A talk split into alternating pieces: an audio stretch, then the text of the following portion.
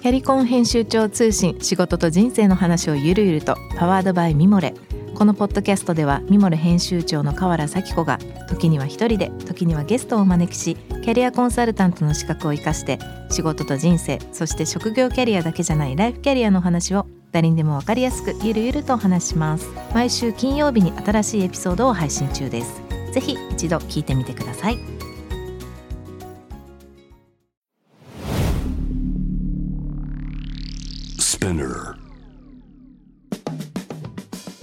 ナビゲーター中道大輔です。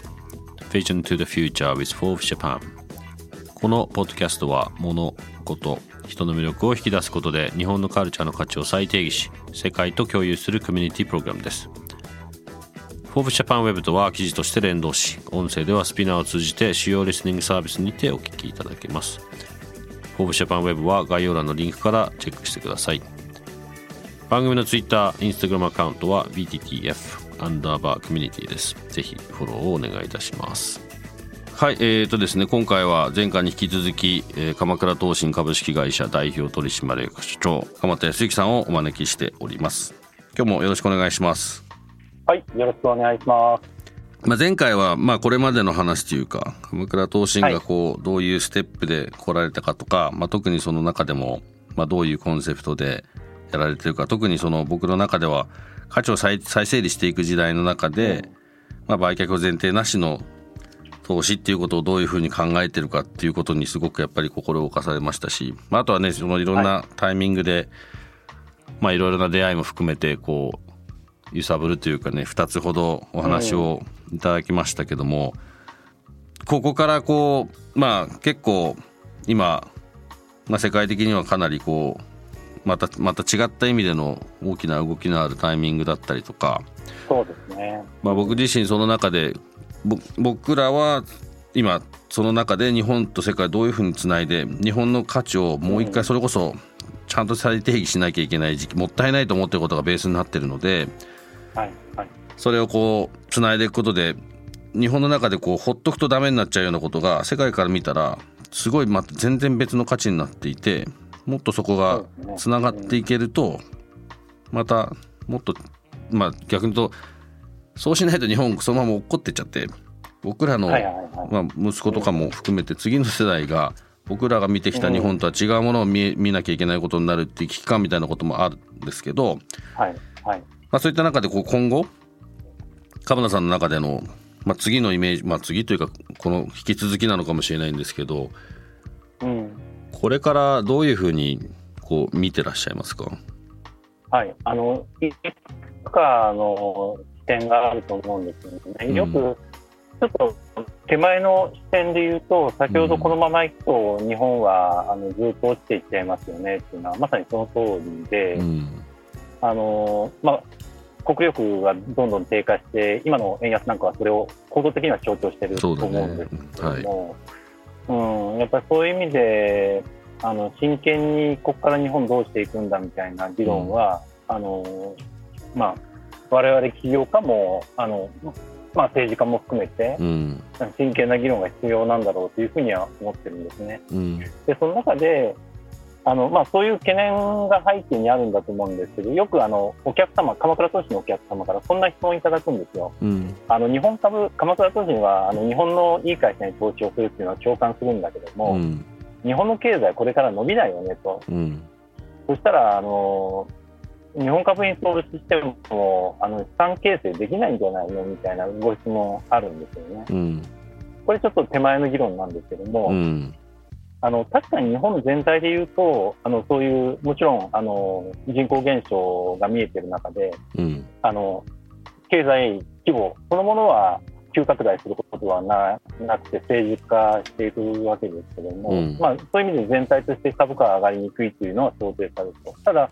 個別の企業を見ていったときに、うん、あの世界に戦っている会社っていうのはたくさんたくさんあるし、うん、さっき中身さんおっしゃった日本が持っているいろんなあのまだ外に出ていないさまざまな文化、あの観光資源を含めてですね、さまざまなあの価値を外にどう届けるのかっていうのが、うん、今のあの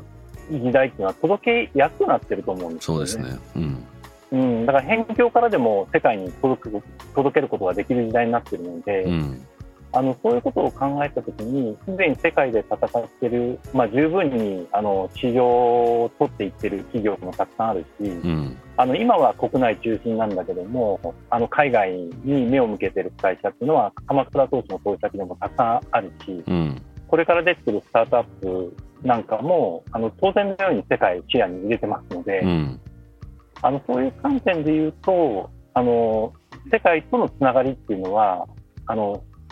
当然のように出てくると。うん。で、そのためにはということなんですけど、うん。自分たちのあの国、日本人とか日本の国が持っている良さっていうのを、うん。もう一回再定義しようっていうのが、うん。やっぱりベースとしてあって、うん。これって本当に世界でも通用するよねっていうものが、あのこう世界につながっていくと、あのまあ、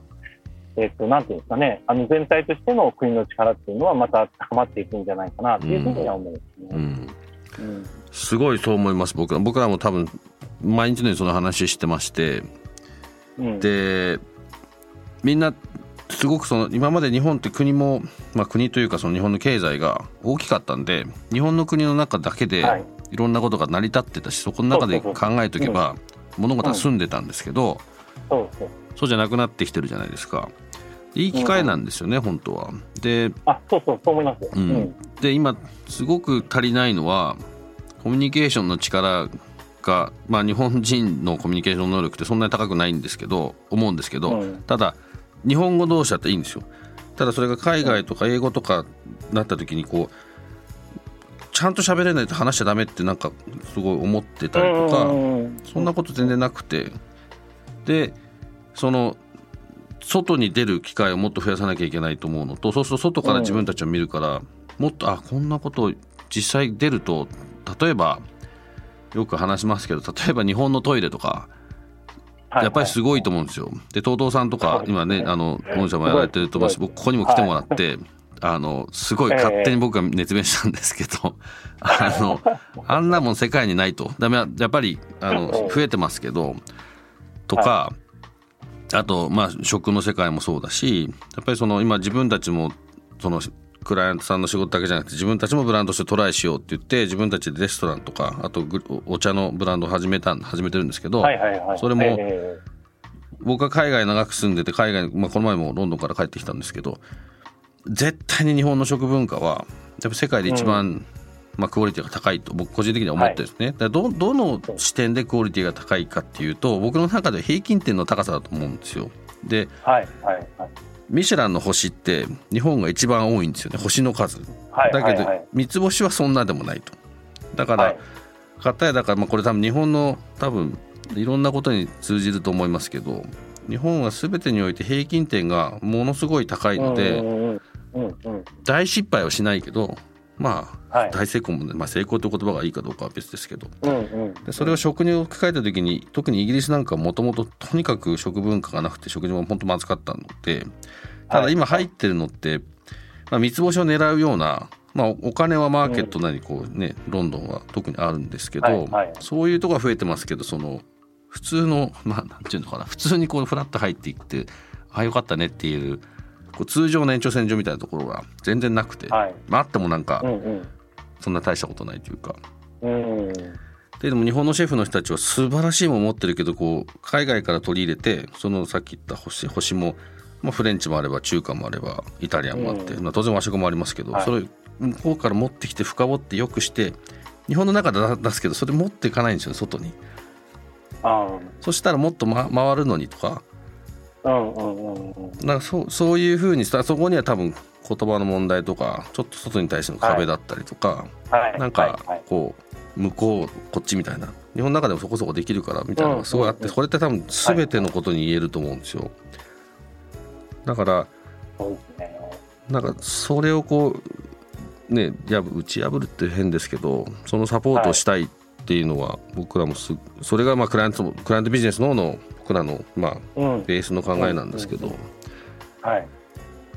なんかそうそういうのがね広がってくるって多分みんな必要だと思ってるじゃないですかきっと。はい。はい。だから御社が投資してる人たちってのはきっとそういうことを少しでもこう考えようとしてる人たちが多いんですよねきっと。そうですね。やっぱりあのいい意味の感というかですね、うん。あの自分たちがやっぱりあの発展成長していくっていういい意味で発展成長していく上で、あの何が必要なんだろうかといったときにやっぱり外とのつながりっていうのがものすごく重要なあの市場になるしう。ん。あとやっぱりあのもう今日本だけで生きていくっていうことは当然不可能なので、うん。あの海外を知るっていうことが、うん。逆にこう自分たちのあの存在価値みたいなのをうんうん。改めて見直すかですね、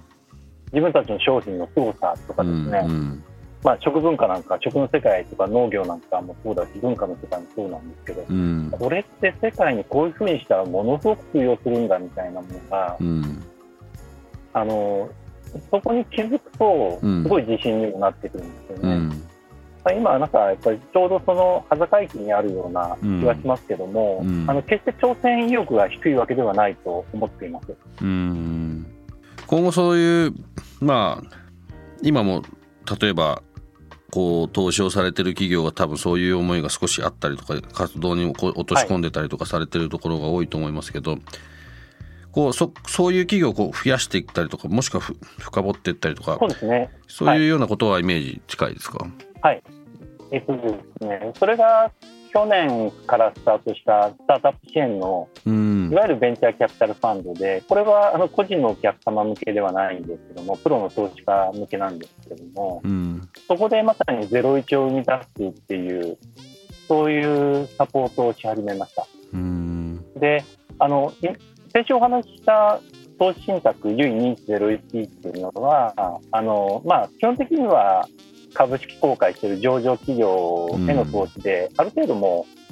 う、まあ、そうは言っても、ある程度完成されつつあるような会社、もしくは完成形の高い会社ということなんですけども、うん。ここからの社会変化を生み出していく、テーマとしては社会創発っていうテーマで創発のつぼみなんですけども、うん。で、ここをいかにこう母数を増やしていって、うん。あの、社会的にインパクトをもたらすような、うんあの、成長を遂げさせるかっていうのが、今の、あの、鎌倉投資のもう一つの挑戦領域になってますね。うんそこはぐ具体的に言うとこうまあ多分なんていうんですかねこう上場企業とは全く違うこうプロセスだったりこうステップだったり、状況だったりもすると思いますけど、そうですね。はい、全くその通りですね。なので、本当、社員まだ数人しかいないような会社とかですね。うん。もしくは、あの、まあ、今、1年半ぐらい経って、えーっと、12社に投資したんですけども、結構いろんな面白い会社があってですね、うん。まあ、例えばあの、あのブランドという観点で言うと、あの鎌倉投信があのリード投資家として支援しているヘラルボニーという会社があるんですけどね、うん。あの盛岡に本社がある会社なんですけども、うん。障害を知的な障害を持たれている方のアート作品ってすごくあの純粋で力があるんですよね。そうですね、うん。でこれを、うん、アパレル例えばですねブラウスとかスカーフだとかネクタイだとかそういったものにあのいわゆるライセンスとして提供して、うん。あのいい商品を作って身につけてもらうとかですね。うんでホテルの一室をある作家さんの、えーアートデザインでしつらえてうん。でそこにお客様が泊まるとあ、まあ、会社にも利益が出るし一定のロイヤリティが作家さんにも落ちていくみたいな。うんあアメリカなんかで言うとアウトサイダーアートの世界になるのかもしれません。やっぱりそれともまたちょっと全然違う世界観で、うん。あのまあ、ストーリーもすごく素敵ですし実際の作品も、うん。あのなんか非常にこう特徴がある、うん。これはおそらく世界に持っていけるんじゃないかなというふうに思っていて、うん。なんとかあの上場まで応援できるように我々今もう毎日のように伴走してるんですけど壁打ちして。えー。あのそういう会社があったりとかですね。もしくは今教育なんかで言うと、うん。まあ、に日本のねあの国力が下がっていくあの、まあ、最も本質的なところで言うと、うん。教育だとか、うん。あるいはあの中身さんおっしゃってた海外とのつながりに対しての壁をなくしていくみたいなことで言うと、うん。あのやっぱり教育っていうのはすごく重要なポイントで、うん。あのこの前投資した会社で Go ビジョンっていう会社があって、これフリースクールなんですけども、うん。あのメタバース空間で、あの子供たちの好奇心を喚起するような教育のコンテンツがもうたくさんあってですね、うん。学びたいものを学んでいくみたいな、うん。もう日本からでも海外からでも入ってこれるみたいな、うん。そういう今、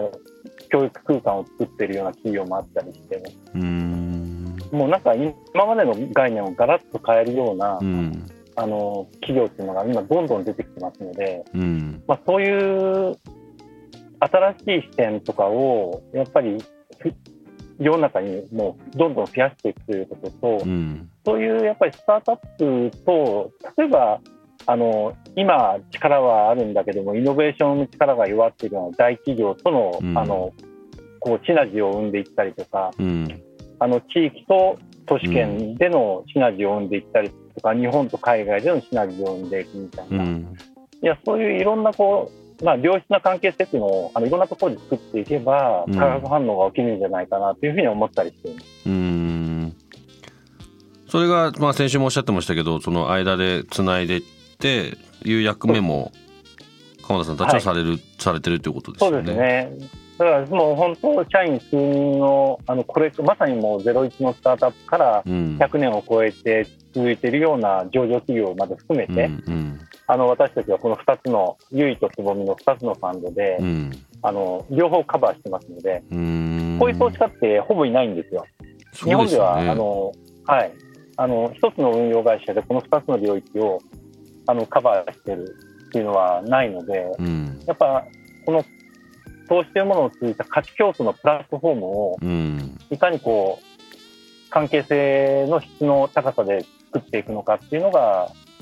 まあ、これからの一つの挑戦領域かなと思います。うんなるほど。なんかあのそそ例えば今お話聞いてても例えば僕らもすごい会社としてお話を伺いたいと思うんですけど あのそういう人たちが、まあ、今日例えばこの話を聞いてはいこうなんか話を聞いてもらいたいとかそういう時ってどうどうされるんですか普通は？普通に連絡をすればいいんですか、なんかえ連絡メールかなんかで問い合わせてもらってじゃあ会いましょうみたいな。うん。今オンラインがで会えますから楽ですよねそういう意味で。あの、うんうんハードルが下がってますんで、まあ、そういうのしょっちゅうありますよ。であの学生さんとかからも結構コンタクトあって今学生起業家めちゃくちゃ多いのでうん大学生はもちろんですけど高校中学小学生うんの起業家たくさんいますから。うちの息子もそういえばなんか僕あの言ってました。そうそう。株雇おうかなとかって言って15歳なんですけど何言ってんだろうと思ったんです初め。はいはい でもはいやっぱ全然違うんですね世の中やっぱりそこは。いいじゃんっつってね。やりながら多分はい気づくからやってみたらなんて言ったんですけど。そうなんですよ。あのやりながらで最初は例えばですけど株式投資のようなもの、うん。あの投資信託だと基本1万円から投資ができるので、うん。まあ、鎌倉投資のお客様でもあの大学生ももちろんですけど中学生高校生自分の意思でお年玉投資したりとかそういう子どもたちもいますから。あそうなんですね。でそういうところでいろんな起業家のことをあの、に触れてみたりうん。で将来的には自分もやっぱり会社作りたいみたいなそういう子どもたちはあの比率でいうと、まあ、多くないかもしれませんけど数でいうと結構いますんで、うーん。あのそういう若者も応援したいっていうので、うん。あのこの前からソーシャルコークリエーションプラットフォーム2040っていうのを立ち上げて、うん。起業家の育成のゼミみたいなのもやり始めたんですあそうなんですか。え。ーはい、いやまあ本当、まあ、会社を作った後応援するっていうのもそうだし、ん。会社を作りたいっていうようなあの起業したいっていうようなそういうマインドセットを持ってるような、うん。あの人たちをどんどんあの、まあ、大企業に勤めてる人も含めてなんですけうども、ん。なんか喚起していけたら面白いかなと思っています。素晴らしいなんか僕なんかもそうですけどまあ今会社を作ってちょうど8年ぐらい経つんですね。で、まあ、それなりのグローバルの企業でグローバルのポジションで、まあいろんなことさせてもらってて。でいざやっぱり本当にゼロから会社を作っていくってまあ当然やったことのないところでうん。まあ、今まで例えばこうリーバイスの、まあ、例えばサンフランシスコのグローバルのダイレクターでした。こう看板があってここがなんか僕じゃなくてこの看板が後ろにあることではいろんなことが動いてるっていうのにやっぱ当然ですけど気づかされますし、うん。まあ、そんなの分かってたけどああもうなんかねなるほどっていうこともたくさんあるし逆に会社を一つゼロから作って運営してってそれをこう続けるのってこうなんか全然それこそさっきのファイナンスの話じゃないですけど別のベクトルでいろんなこと考えなきゃいけなくなった時になんでもともとあった僕の中でファイナンスに対してのこう違うイメージが自分でやんなきゃいけなくなるから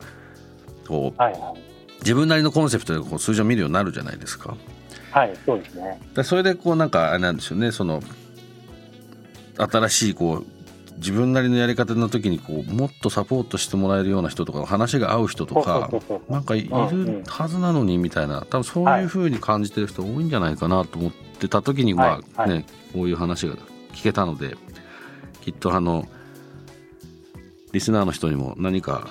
すごい大きな発見になればいいなと思って 今日は昨日ね前回前回と今日いろいろ話聞かせてもらいましたけど多分全然時間が足りないんですけどはい。またあのお忙しいと思いますけどもぜひはい、また呼んでください。いろいろと 個人的にもお話を聞かせてくださいぜひ。はい、はい、ぜひぜひ。じゃあ本当にお忙しいところどうもありがとうございましたはい、こちらこそどうもありがとうございまし今後た。よろしくお願いいたしますありがとうございます、はい、よろしくお願いします。た楽しかったです。ありがとうございました。ありがとうございます Spinner. 中道大輔がお送りしてきました「Vision to the Future with Forbes Japan」鎌田さんとの、えー今週先週今週この2回どうでしたでしょうか？まあいろんなあのリスナーの方いらっしゃると思いますけれどもまああのこの番組の中でもいろいろと話になりましたが僕としては本当にこういうまあ哲学コンセプトを持って投資の世界で活動されてる方々がいらっしゃるんだっていうまあなんとなくのこうイメージが、まあね、お話しさせていただきたいというきっかけだっていう話はしましたけど、まあ、それがあ本当に少しちょっとあ良かったなって安堵した部分ともっといろいろ教えてもらいたい話を聞かせてもらいたいっていう部分とがこう入り混じったこう2回のセッションだったなと思います。あのまあいろんないろんなそのやり方考え方あると思いますけど今の僕らにとってはキッチンカンパニーって今の僕らが考えてることこの番組を通じてシェアしたいことに関してはこのファイナンスのエリアでいうとねこのさんたちみたいな活動されてる方々あのすごく興味ありますしあのおはお話をお伺いしてよかったなってすごい思いました。もう少し僕らもちょっといろんな他の勉強も含めてまた個別的に個別にねいろんな話聞いてみたいなと思います。このゲストトークは毎週月曜日に配信されます。同時に Forbes Japan Web にて連動したコンテンツも公開中です。またショートコンテンツ Vision to the Future Stories と題しまして毎週水曜日金曜日日曜日に Forbes Japan よりピックアップしたニュースをお届けしております。スピナーのほか Spotify、Apple Podcast、Amazon Music などでお楽しみください。質問感想はぜひ番組の Twitter アカウント PTTF アンダーバーコミュニティにお寄せください。Vision to the Future with Forbes Japan 次回もぜひぜひ楽しみに。ここまでのお相手は中道大輔でした。